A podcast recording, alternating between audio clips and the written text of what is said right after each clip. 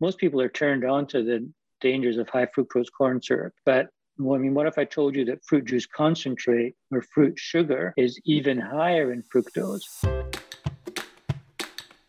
Hi, everyone. I'm Morgan, co founder and president of Primal Kitchen and host of the Primal Kitchen podcast. Today, I'm getting the scoop on sugar and kids from Dr. Michael Goran and Emily Ventura, co authors of the book Sugarproof. Dr. Goran is a professor of pediatrics at the Children's Hospital of Los Angeles and the program director for diabetes and obesity at the Saban Research Institute. Dr. Goran has been researching sugar and its effects on kids for 30 years and has published over 350 peer reviewed journals. Emily is an experienced nutrition educator, public health advocate, writer, and cook. She completed her master's in public health and her PhD in health behavior research at the University of Southern California. She was selected as a Fulbright scholar to teach public health nutrition in Italy and now lives in the UK, where she works as a writer, recipe developer, and mother to two young boys. Before we begin, a quick reminder that any and all opinions and views shared by hosts and guests on this podcast are the speaker's own and do not represent the view of Primal Kitchen or its affiliates or parent company. Hello, Dr. Goran and Emily. Welcome to the podcast. Hi, Morgan. You. Lovely to see you. Yeah, you guys as well. I'm so excited. We were just um, chatting. I have two boys. I know you guys have kids too. So the topic of sugar and raising children is just like on the top of everyone's mind who's health oriented. So tell me a little bit how did you guys meet? I know you just co authored a book together. Give me the background on how Sugarproof came to be. Sure. Uh, so Emily, I don't know, lost count of the years. She can she can give the exact numbers, but Emily did her graduate work in my lab probably 15 years ago, something like that. Um, did some of the work that we talk about in Sugarproof as part of her graduate work, and this is this is a topic I've been researching all my career for you know almost 30 years now, and uh, we stayed in touch. And since Emily's also a recipe developer and uh, educator, uh, decided when I was looking for a co-author, she would be a terrific partner. So we teamed up for the book, um, which was published last year. I love it. I love it. So, Emily, you're a recipe developer. Like, tell me more about that. That sounds like the best job ever. I've always loved to cook. It's been a creative outlet for me. And um, part of it was because I, you know, I grew up in a family where cooking wasn't really, I mean, we sort of ate, we ate home cooked food, but it wasn't really inspired, you know, it was just sort of, or convenience foods mixed in with some really, you know, sort of bland home cooked food. So I just got into it because I wanted to learn more. I wanted to eat, you know, different different foods and try different flavors. And so I got into it. Um, quite young. And then I ended up working at the Edible Schoolyard in Berkeley, the garden and kitchen project created by Alice Waters, and just saw the transformative effects that um, gardening and cooking with simple homegrown foods has on children in terms of their um, enthusiasm for eating well. And I, I, decided I wanted to become a nutrition educator. And then I went on to do my graduate work, um, my master's in public health, and my PhD in health behavior with Michael at USC. So amazing. I mean, I have, I was just messaging uh, this man I met at the farmer's market. We just moved to Florida and he's coming to set up my home garden because I'm like really obsessed with this idea of being able to grow food and get my kids involved in the process. So tell me a little bit more about that garden you mentioned in Berkeley, this program. Well, it's it's sort of known as like the the flagship garden uh, school garden program, and Alice Waters um, has been just such a food revolutionary you know, through her restaurant that now has been um, just celebrated its 50th anniversary. Um, and just coming back to basics and, and getting back to the idea that if you um, are eating in season and eating locally grown foods, you really don't have to do too much to those ingredients to make them taste good um, and just giving kids the actual opportunity to grow things and seeing you know um, what they taste like when they're freshly harvested and in season is is really transformative. And so that's happening in this um, school in berkeley called martin luther king. And it's um, it's inspired garden school garden programs across the world. And um, you know they've they've done a lot of um, work to just show how you can incorporate those kind of lessons into pretty much any topic within the classroom so you know be learning math in the kitchen or history in the kitchen science in the kitchen um, and certainly also in the garden as well I love it. So it's, I, it's just sort of an integrate, integrative approach to um, healthy eating. Yeah, that's amazing. And Dr. Goran, just backing up a second. So you said you've been studying this your whole career, but like, how did you develop the interest to even go down this path? Like, what led to the, I don't know, the motivation to to get here? Yeah, it's it's been a long journey. Um, but my, my PhD was in biochemistry. And so I, you know, as part of my studies, I examined how the body processes food and how it metabolizes food, how it converts the stuff we put in our mouth into energy and how that uh, affects the body, how it's processed. Um, I've always been fascinated by that whole body approach. And um, I was also always interested in the process of growth in children and how children regulate that process of growth. How do they know how much to grow, when to grow, and so on? And um, at some point, I got interested in the issue of obesity and excess weight gain in childhood, and was one of the first researchers to really dig into that topic. And that kind of evolved over the years also to look at how we don't just wake up at age 45 or 50 with heart disease or diabetes. We learn through our work and others that that process of what we call chronic disease risk or long term progressive diseases is actually established early in life. And so a lot of our research was looking at how um, that process of chronic disease development is seeded during the developmental years and in that work, uh, Emily was part of it early on, and we've just kind of followed the path. We found we got interested in diet, which obviously plays a role, and we were looking just very generally at the role of diet and how diet affects weight gain and metabolic risk. And we just kept finding that sugar uh, kept popping up in that in those studies as a as a major uh, contributing factor. And we've done all kinds of longitudinal studies, intervention studies in kids. And so the story just evolved. Now, that's not to say that sugar is the only problem, but from our work, we learned that it was a major contributing factor and one that we could uh, quite easily, in theory, address yeah. to reduce. And this was happening at the same time as the explosion of sugar in the food environment, which uh, has become fairly ubiquitous now in processed foods. 70% of foods in the supermarket have added sugars. 80% of 80% of foods targeted towards children have some type of added sugars. So there's this mismatch between the food environment that's evolved and the knowledge about how sugar is really affecting kids and affecting kids differently than, than adults in many ways because of that critical growth theory that's going on. Interesting. And was there, were you like expecting to find that or were you surprised at how impactful the sugar consumption was? It was fairly uh, surprising at first in terms of its unique role in that we are looking at many, many factors, not just diet. Um, so, and then within diet itself, we were looking at all different factors within diet. Uh, and the fact that sugar came out of those analyses um, time and time again, just kept surprising me over the years. Oh, sugar is a major factor in this study. Sugar is the major factor in that study. So, yeah, it was somewhat surprising. And then, kind of the story kind of coming together just made so much sense. And there was a cohesive story there that I felt compelled to tell because nobody's really reading our research papers that much. And we need to have much more rapid translation of the research into yeah.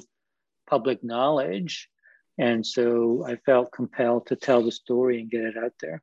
Yeah, makes sense. Emily, what was some of the research that was like most surprising to you or like most unexpected? I was curious. Stuff you worked on or stuff you've seen come out the study that that um, one of the studies that I worked on that we talk a lot in the book about is a study that Michael designed where we went and just bought different convenience, different um, food products, you know, marketed toward children and drinks, and we even went through the drive-through at different fast food restaurants and bought soft drinks and then sent them to a laboratory to have them analyzed. And um, found you know that what what we weren't expecting which um, was that there's higher fructose concentration in those products. And i thought that was a really interesting study and one that's um, definitely been informative for the book.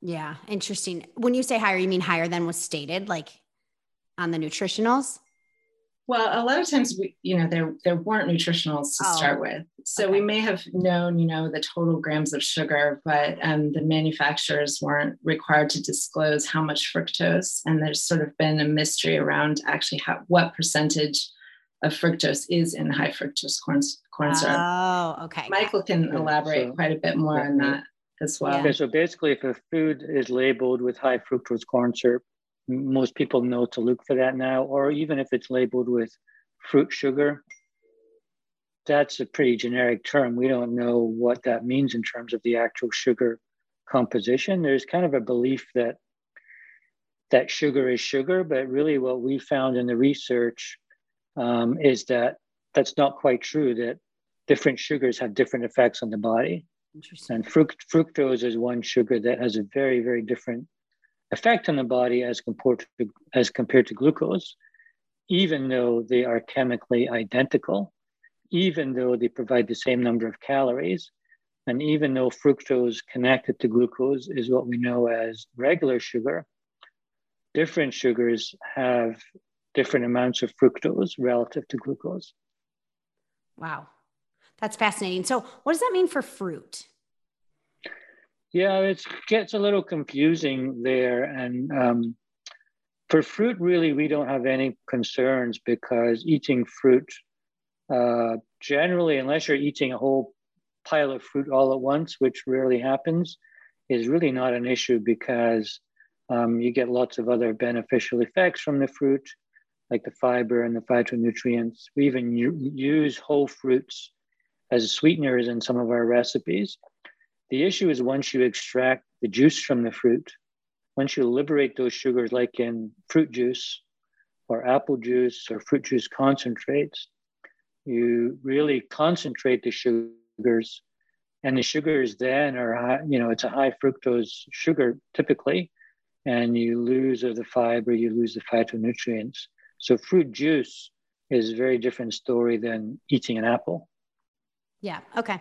That's good to know. My son's like a fruitarian, I think, at this point. No, I mean, he eats, he try to get a, a, lot of like fat and protein and all the things, but he loves fruit. So sometimes uh, there's a lot of berries consumption in our house. I should have like yeah. taken stock of the berry companies before I had kids because holy moly, the amount you spend on berries with kids is unbelievable. Totally. Yeah. and berry and berries would come out near the top of favorable fruits because they have a pretty beneficial ratio of, of fiber to sugar. So they're higher in fiber and, and lower in, in, in, sugar and have lots of, you know, generally packed with phytonutrients. So as compared to like, yeah. Yeah. Like a, you know, watermelon or, or, or even apples, but you know, your son's not going to eat two or three apples at one sitting. Um, no. If, if they did, that would be could, could be an issue. Yeah. Okay. But generally, we don't have an issue with limits on fruit unless it's um, so it really, your studies really just proved the negative effects of high fructose corn syrup. I mean, that was the big. It, it was noticeably worse.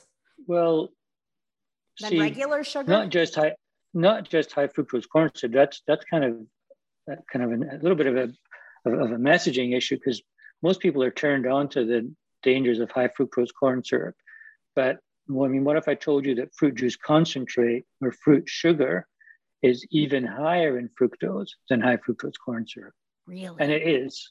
Crazy. But it has this, you know, health halo around it. It yeah. sounds good. Yeah. Um, people have this perception that high fructose corn syrup, it's bad, it's dangerous, don't want to eat it. Fruit sugar.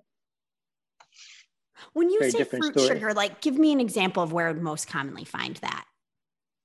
Well, you'll see it on on on like energy bars or uh, even in yogurts or Emily help me out where we've seen commercially made smoothies often. Yeah. And it'll so, just and, and that, there's two there's over 200 different names for sugar and many of those names are kind of fruit-based sugars. So you know, if, if you look at a Clif Bar, for example, or any energy bar, it may have four or five different types of sugars on there.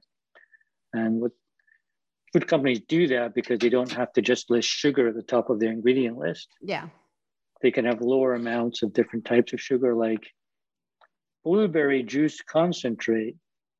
Um, and blueberry juice concentrate is kind of the same as um, as you know corn syrup. It's just the, the, the syrup you get if you boil down blueberries for long enough mm. and toss out all the other stuff that's in there.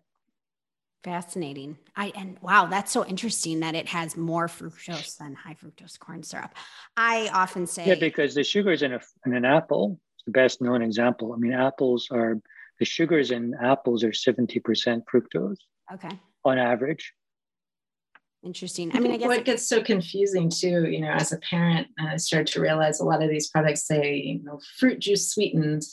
And, you know, you think, oh, that sounds pretty good. You know, we start getting some vitamins along with that. Um, but then when you start to actually look at the ingredient list, it's just really full of different fruit juice concentrates and then often mixed with, you know, um, even artificial sweeteners as well eh, within the same product. And so the, the messaging can be really tricky to navigate as a parent. And one of our goals in the book was just to try and simplify, you know, make it easier for for parents and other caregivers to quickly look at a label or a product and, and realize what's really in this and is this something that I want my child to have? Yeah. Yeah. So would you say then it's most important to focus on like total grams of sugar if you're looking to kind of rein it in? Uh, well, I think the added sugars and the, the new the new uh, food labels will differentiate the natural sugars from the added sugar. So, like for example, in a yogurt, you'll have the sugar from from the dairy, from the milk, and that's lactose. That's a natural sugar, and that's fine. Um, but the new food labels will differentiate the added sugar. So any sugars that food companies will add as a sweetener uh, to the yogurt or the energy bar or the ketchup or the peanut butter those are the ones to really look out for. We're really interested in looking out for added sugars Makes and sense. the types of sugars. Yeah. Now, backing up a little bit, you mentioned like you, you have these longitudinal studies. So you're seeing that this disease is starting like early in childhood. Like, give me an example of some things maybe, you know, I feel like people associate sugar consumption with like behavior issues, like with kids, that's pretty like common. But what are some of these things that you're seeing long term that maybe people don't realize is associated with an increased consumption of sugar? Yeah, that, sugar really affects the body from from head to toe. Um, you mentioned behavior that could also be related to you know, memory, focus, learning development. But in terms of the chronic diseases, we're talking about um, heart disease. Obviously, kids aren't dying in large numbers from heart disease, but they they have high they may have high cholesterol or high blood pressure, um, starting to develop type 2 diabetes, which used to be called adult onset diabetes, and now it's age of onset. It's becoming younger and younger. And again, the prevalence of type 2 diabetes in children is increasing. It's still not that high, thankfully, but we see prediabetes, higher blood sugars, uh, fatty liver disease, non alcoholic fatty liver disease, which wasn't even a disease uh, 10 years ago is now becoming quite prevalent and is related to sugar consumption and the way fructose is metabolized because uh, fructose is metabolized in the liver where it's actually converted to fat. And um, that fat can get stuck in the liver and cause a disease called fatty liver disease, which really destroys the ability of the liver to function, which is pretty important. Um, but also that can contribute to dyslipidemia. So again, you might not see heart disease in a child, but you might see cholesterol levels increasing or triglyceride levels increasing, and that can be related to uh, sugar consumption. Crazy.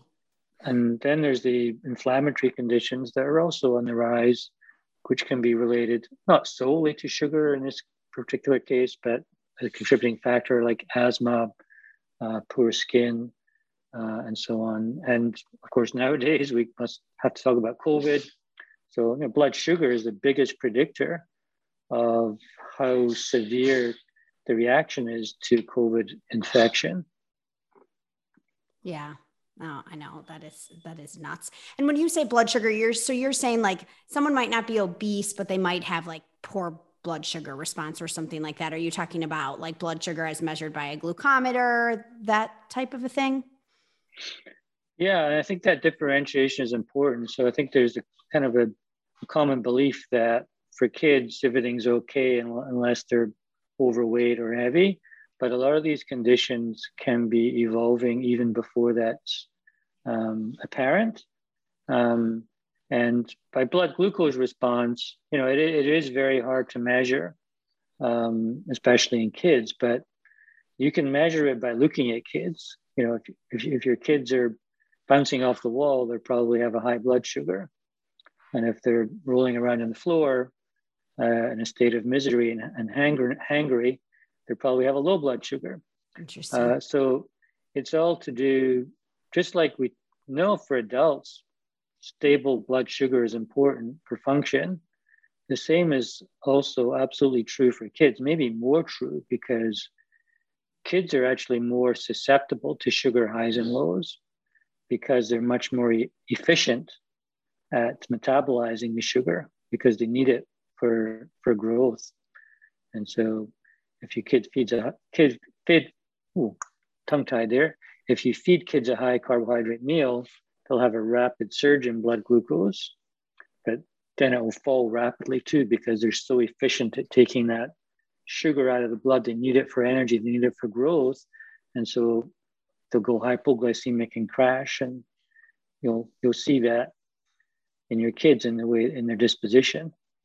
So that stabilization of blood sugar in kids is really what sugar proof is is is about. Yeah, I I know you guys have kids. Each of you, I think, have two kids, but I have often like debated the moral implications of slapping a continuous glucose monitor on both of my boys just because I'm so curious like to see what is what is happening yeah. and that it doesn't hurt that much to insert I feel like it would be totally fine.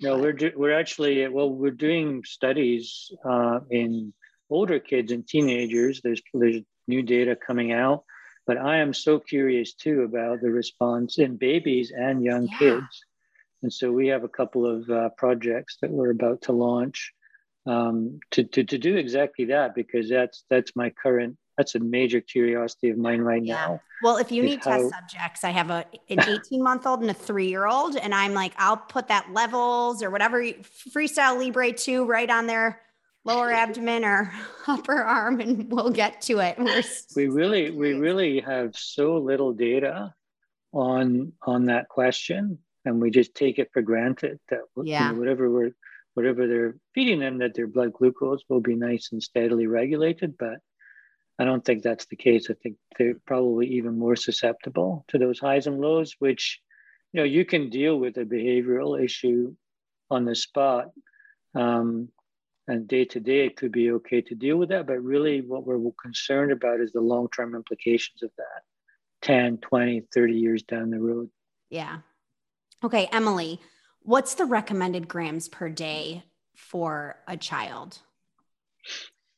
Well, in the book, we break it down by age and gender because a lot of the you know organizations that give recommendations give one recommendation for children in general and you know well, the range between 2 and 18 in our opinion is just so large that um, we wanted to, you know, give something a little bit more specific as a guideline. So we used, um, Michael came up with, um, actually as part of a, a, study that you did, right, Michael, where you um, came up with more age specific guidelines that are in accordance still with the what the World Health Organization is suggesting. Um, and that ranges, so for zero to two years, um, Looking you know, for it in the, the book. We have a nice table in the book. A table in the book, yes. So for zero to two years, um, the recommendation is no added sugar. Uh, and then, um, which depending... by the way is completely consistent with the new dietary guidelines for America, which we talked about in the book, you know, many years ago. But just this year, the new dietary guidelines also recommend zero added sugars between zero and two years of age. Interesting. Yeah, and then from there, ranging, you know, from two up to 16 plus, it would it ranges from about three to seven teaspoons of added sugar per day. Um, and to page, put, page, put six, that into page 67. Page 67 in sugar Yeah. proof in for all your sugar proof. parents Yeah. Yeah.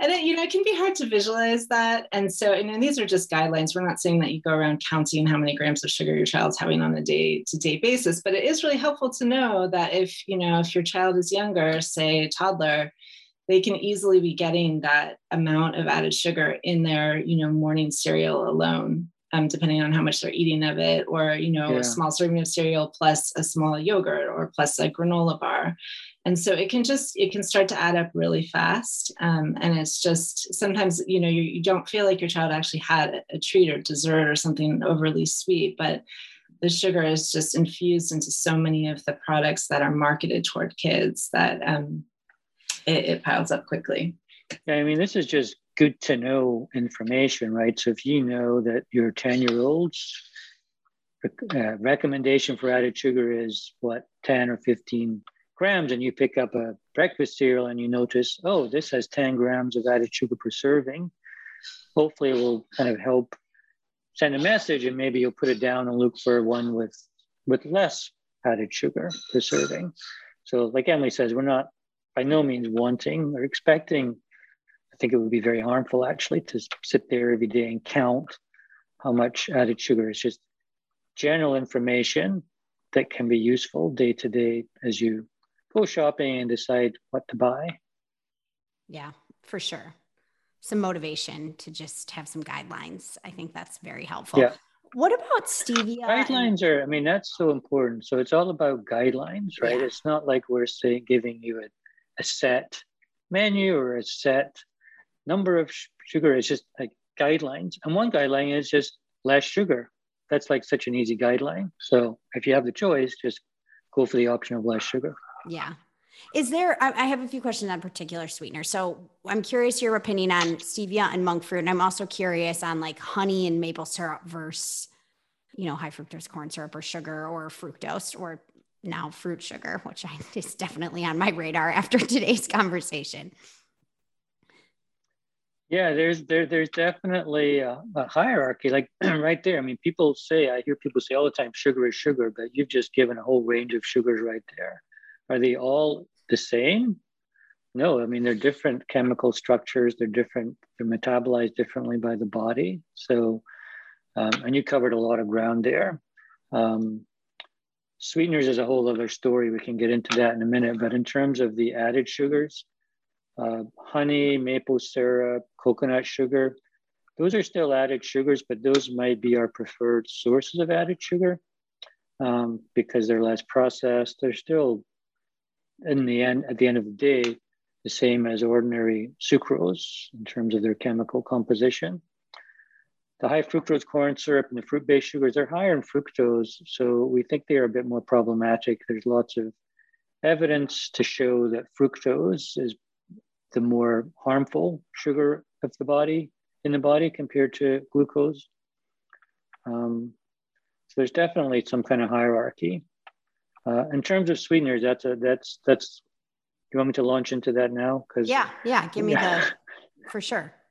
yeah, because um, those you know you mentioned stevia and monk fruit, and those are very popular right now, and getting a lot of very popular because they're quote unquote all natural uh, which of course they're derived from natural products, stevia derived from the stevia leaf, and monk fruit from um, the, the, the, fruit.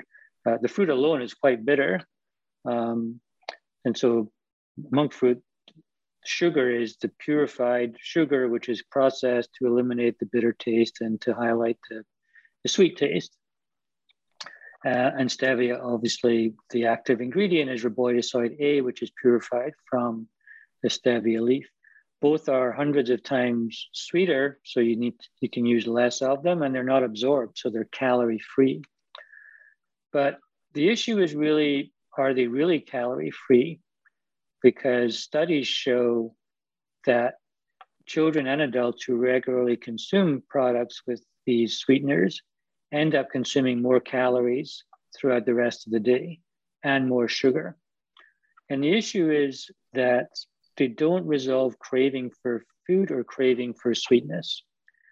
Uh, in fact, a colleague of mine just published a paper on sucralose, which is the number one sweetener in the US, um, looking at the neural response in the brain with functional MRI and showed that sucralose lights up the neural networks much brighter it, uh, and invokes um, a, a, a, need or, or a compulsion to eat more, basically.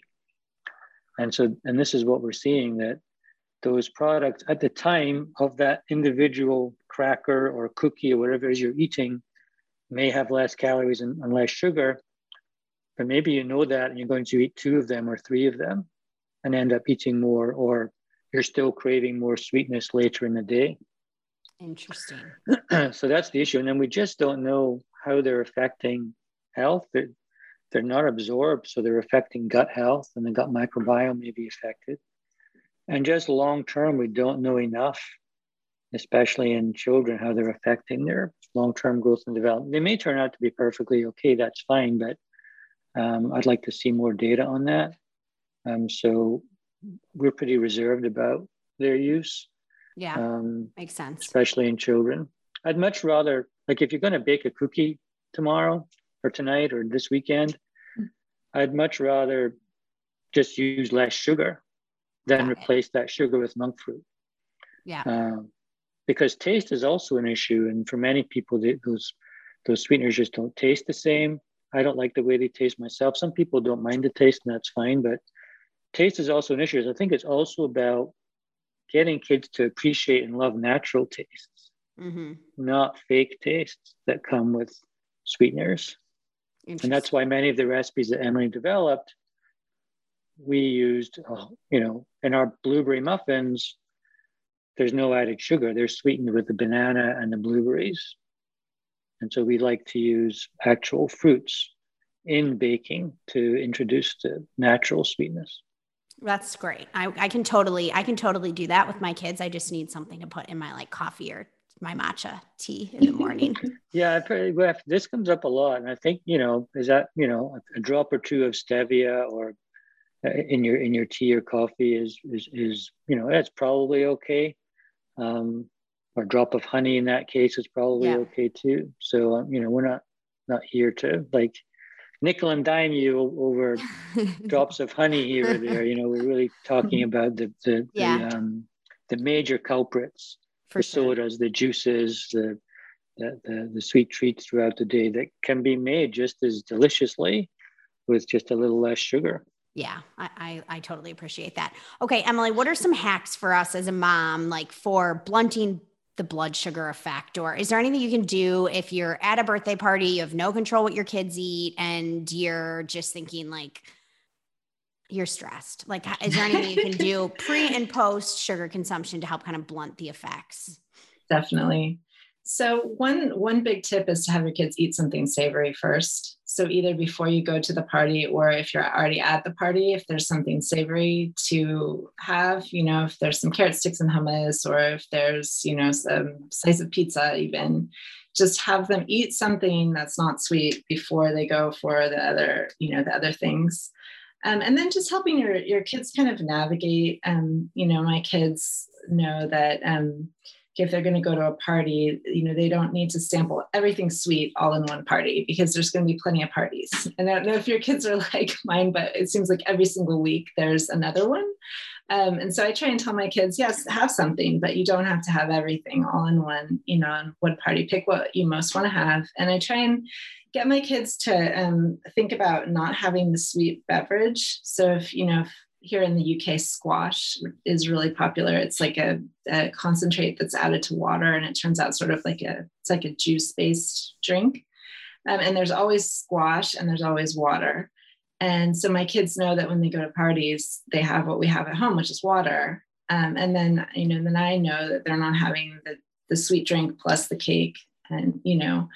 Um, so I think just kind of raising your kids so that they can, you know, when they're really young, you help them navigate that because maybe you're the one pouring the drink, but then ultimately they're going to be the one going up to the drink station and helping themselves. So kind of raising them with the philosophy to think, well, okay, water's my drink, and then I'll enjoy some cake and and you know not have the juice and the cake and the you know gummy bears and the brownies and the chocolate chip cookies all in one all in one sitting yeah no i like it. i try and make them you know feel like they're never restricted so they can always you know they can always participate and have you know what they want they most want to have and or, or offer do, to uh, bring offer, offer to bring stuff home because in my experience you bring it home you put it at the back of the cupboard and you know they forget about it.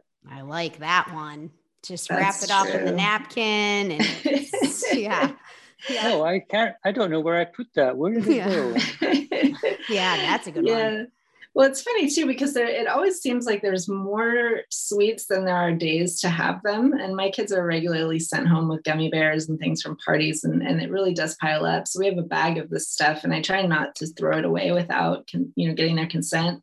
But actually, my nine year old um, the other day said, Mom, I think it's time we get rid of some of this stuff. And they said, I completely agree. So they sort of sorted through it. And then we almost made this joke. We said, Well, should this be for trick or treaters? And gosh, to recycle this candy. But yeah, it's just, you know, you don't know what to do with it sometimes. And, um, but I think the more you get your kids involved and, you know, help them be the ones that are sort of are calling some of the shots, um, the better it is because then when they're not with you, they can call the shots on their own. Yeah, no, makes sense. Yeah, I I knew this. I had this one mom friend. This was years ago, and she told her kids that they were allergic to dyes, like blue dye and red dye. So they weren't. I mean, well, I honestly, I kind of think all kids are allergic to that, but they weren't like officially diagnosed with this allergy. So they just never ate like candy, like M and M's or gummy bears or anything that was artificially dyed. And I remember taking a mental note being like, oh, it's kind of an interesting manipulative strategy for navigating like those early years with the candy. It's so hard to let go of the control and involve them in the process and trust them that they're going to be able to like handle navigating it on their own for me mm-hmm. you know like I, yeah. I really envy that you're able to like keep it in a bag and I would just be throwing that shit away like immediately. I mean, well, I have before, but you know, yeah. I think the other thing too is is you know letting them sometimes overdo it on occasion you know and then then using that as a moment to talk with them about it yeah. and say you know okay well how do you feel like you know describe to me how you feel and what did you eat and you know what you know what could you do differently what could we do differently the next time um you know because there you know there are going to be times where they kind of they overdo it just like all of us have you know? Yeah for sure. Yeah. Any other hacks dr Goran from raising kids? Did you were, did you have all this? How old are your kids? I'm, i can't remember. One's not a kid anymore. One just turned 19 is in, okay. and is in college. So that's that's just happening happening in the last month or two so that's a new transition. Uh, my other daughter is 15 and did you implement like were you worried about this when they were growing up? You're like doing all this research. Are you thinking like, holy smokes, what are these kids eating? Or how did it influence like raising of your own children? I think we were, I was less further along and, um, and I, and I get, you know, I hear this a lot from moms. Oh, I wish I'd known 15 years ago. I feel so guilty. Uh, but you know, there's nothing, you know, there's nothing you can do about that. Yeah. Um, this is this is an evolving field, and we have to kind of, you know, look forward, not backwards. Yeah. Um, but you know, we, I mean, we generally have a fairly, um, a fairly decent uh, food environment at home. We like to cook as a family.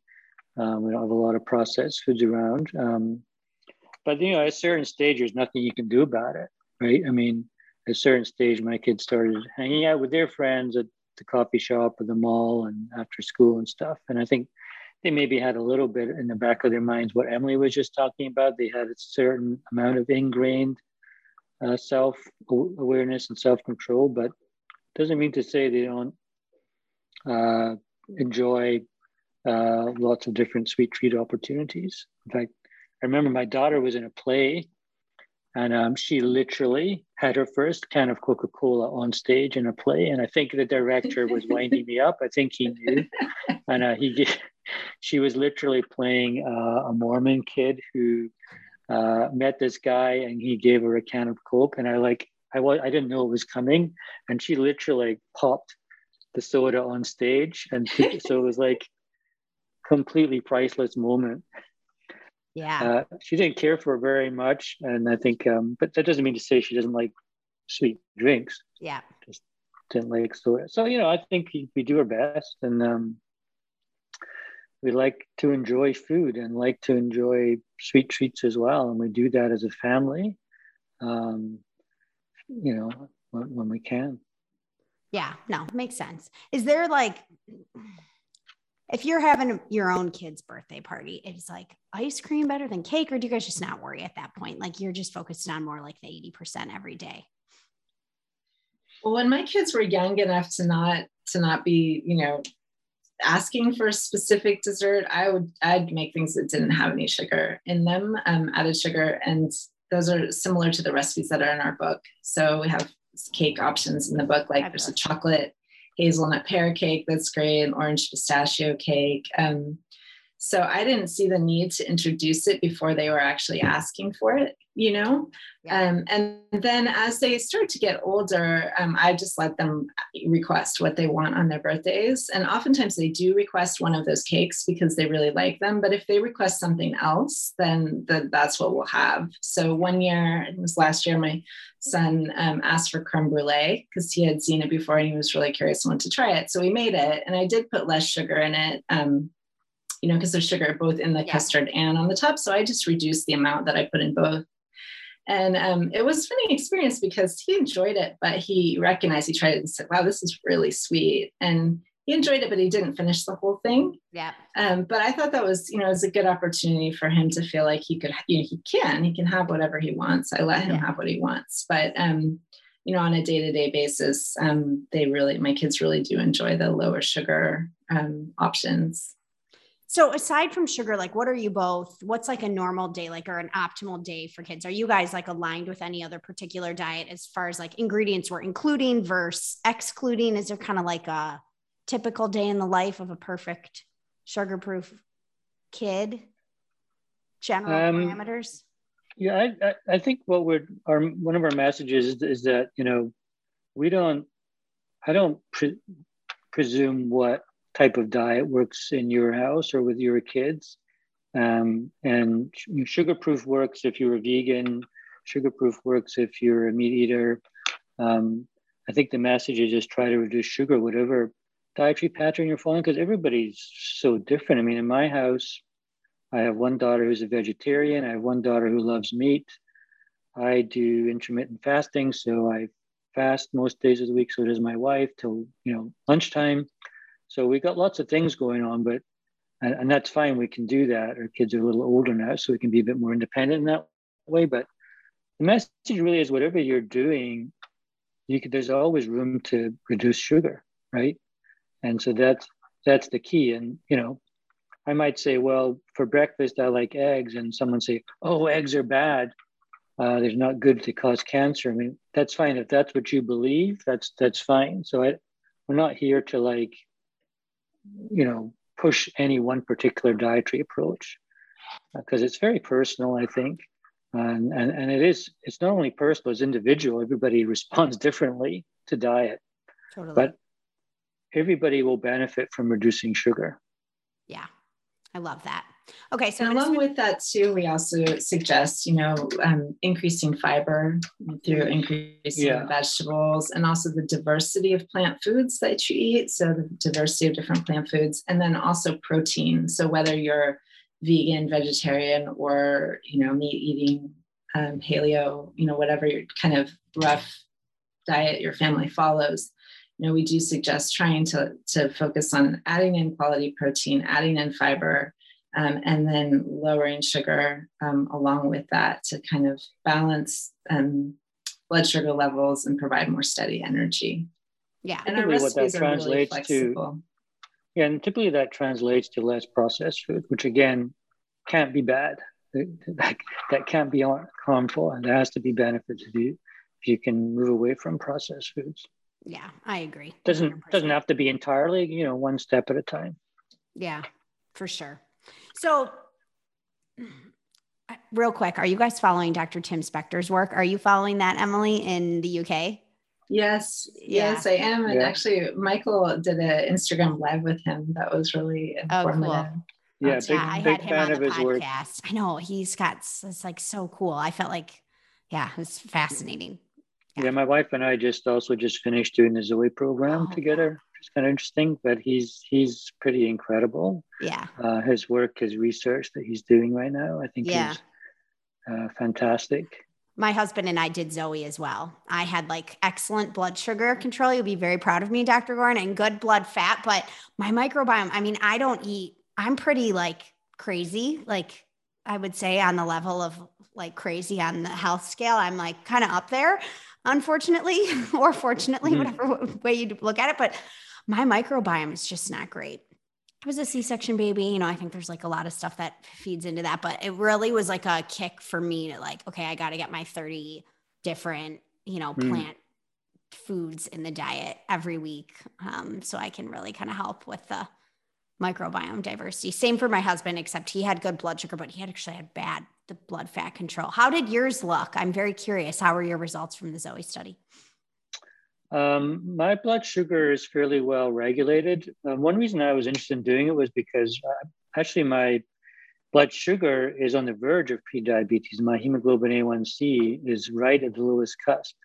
And so that's why I first wore a glucose monitor. And what it what I learned is that uh, my blood glucose runs high on, on the high side, but it's pretty stable. I don't get a lot of spikes and drops. Okay. Um, and I learned, you know, what to put on my toast in the morning or whatever to keep my blood sugar fairly even. Uh, my wife is a bit more of a spiker and dipper, and she's much more prone to hypoglycemic dips. Um, her fat response was solid. Mine was not so good. That's something I learned about really wasn't really looking out for that. And my microbiome was also kind of not the best, not the worst. Got it. Um, okay, so what are you putting on your toast? You can't just leave us with that cliffhanger and tell us. yeah, I mean, th- th- we have a whole chapter in the book about this kind of stuff. These are just like very simple, basic hacks. I even have the I have the glucose response chart in the book, but um, yeah, so when, I mean, I love a good piece of toast in the morning. So, I mean, I'll put butter and leave it at that, or ricotta, or thick kefir yogurt that I like to get from the farmer's market sometimes. It's not like the kefir drink, it's like a thick kefir yeah. yogurt. Um, I'll sometimes put berries on there or smash some strawberries on there, um, or a piece of smoked salmon. Um, those types of things. So you know, it's the same with pancakes. There's no there's no rule that says you have to drown pancakes with maple syrup. You know, you can put yogurt on there or fruit compote. You know, yeah. I'll boil, get a bag of frozen blueberries from the freezer and just boil it down and make a little fruit compote and throw that on top as well sometimes. Love it. Love it. Emily, what's your diet looking like these days? Well, I have polycystic ovarian syndrome, which is surprisingly common. It's like one in 10 women have it. Um, and so I have a really high insulin response um, to carbohydrates. So I have to be really careful about um, balancing out the carbohydrates that I do eat with protein and fat. And especially in the morning, I don't do well with a high carbohydrate breakfast. I really, it just sets me off. I'm irritable and hungry about 30 minutes later if I have any carbohydrates first thing. So I usually I have always have a savory breakfast, um, always vegetables of some sort, um, oftentimes eggs with like spinach and avocado or arugula.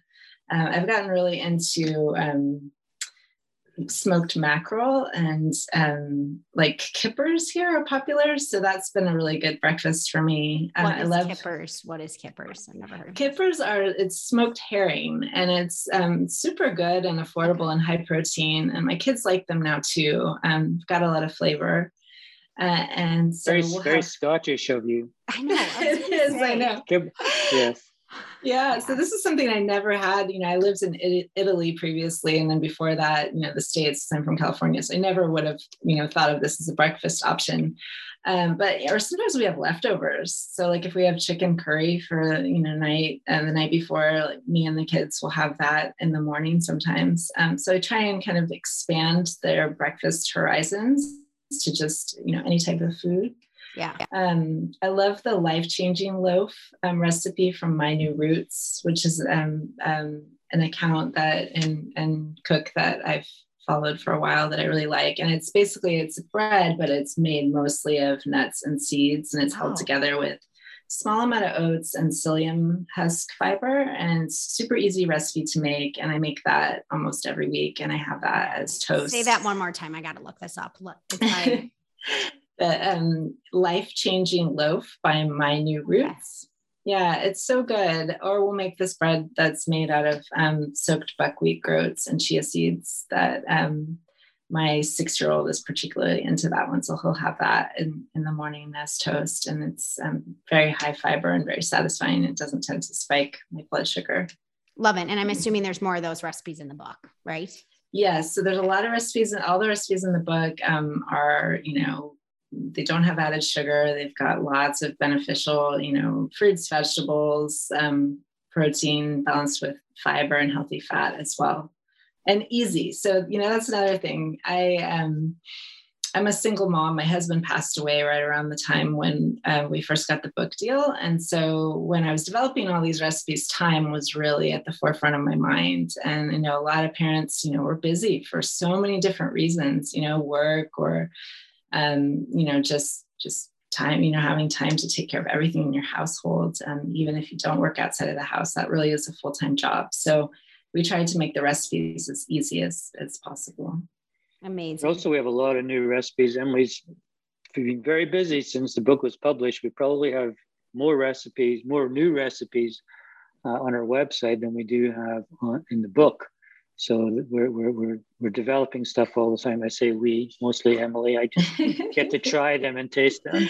But uh, yeah. for example, Emily just developed a sugar-proof Nutella who mm. doesn't love Nutella? Yeah.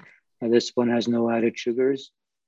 Um, we'll be talking about our sugar-proof pumpkin pie again pretty soon, right? That was a huge favorite last year. Mm-hmm. Um, so things like that, we try to take family favorites, kids' favorites, and try to just recreate it in a way that is just as tasty and delicious, but without the added sugars.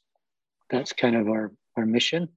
Very cool. Well, I know you guys have a hard stop. I'm just going to ask you both one quick question. This is my favorite question to ask people who come on the podcast, and then we can wrap it up. But what is something most people don't know about you? Okay. Uh, um, I'm Scottish. Probably can't tell from my accent, but I lost my accent a long time ago. I can put it on at any time though, if you want. Oh, yes. Wow. um, I love to, yeah, I love to play tennis. That's my thing. So that's a great sport for me because I find it very good for my agility, my endurance. It's just as much of a mental game for me as it is a physical game. So it's great for for stress relief uh, as well. I also love tennis. I couldn't, I'm just going to subtitle this like the time I interviewed that Shrek tennis playing sugar doctor researcher, Dr. Goran. so great. I love the accent. That's okay. right.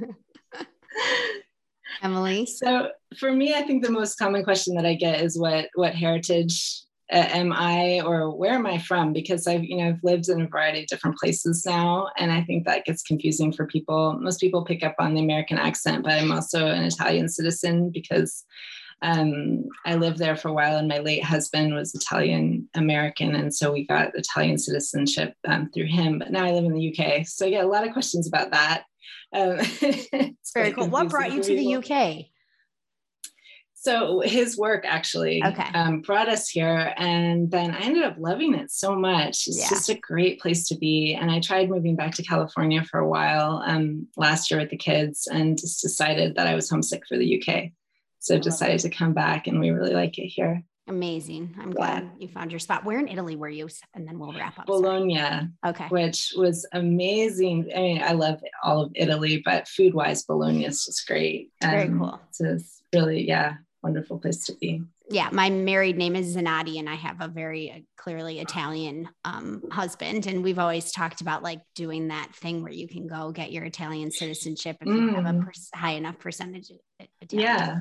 Well, we should talk time. about that because I went yeah. through all that. yeah, I need all the information. So uh, definitely, we'll have to take that yes. combo offline. But thank you guys so much. It was so amazing to hear what you're up to. I love the book. I have a copy. It's awesome for our readers listening. Like, there's a lot more in here than just just um, a lecture on why sugar is bad for your kids. So I think everyone should go out and pick this up if you have kids, or quite honestly, if you don't, because this is something that affects all of us. Why don't you guys wrapping it up? Just give us a little um, tip on where we can find you if we want to keep up with all the amazing recipes you're creating, Emily, and all the work you're doing, Dr. Goran, in the lab.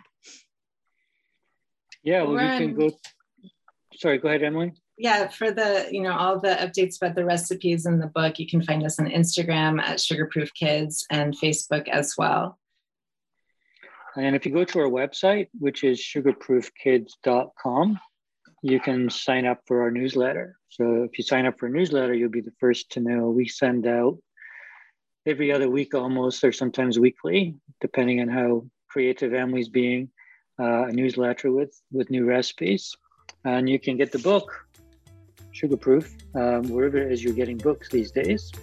Cool. In an actual bookstore, I hope, maybe, or online from different uh, booksellers. And it's also available in Kindle and audio format as well. Very cool. Love it. Thank you guys and keep up the good work. Thank you so much, Thank Morgan. you. Yeah, really thanks, Morgan. Thank, you. yeah, thanks for having us on. Appreciate all you're doing. Yeah, it was great.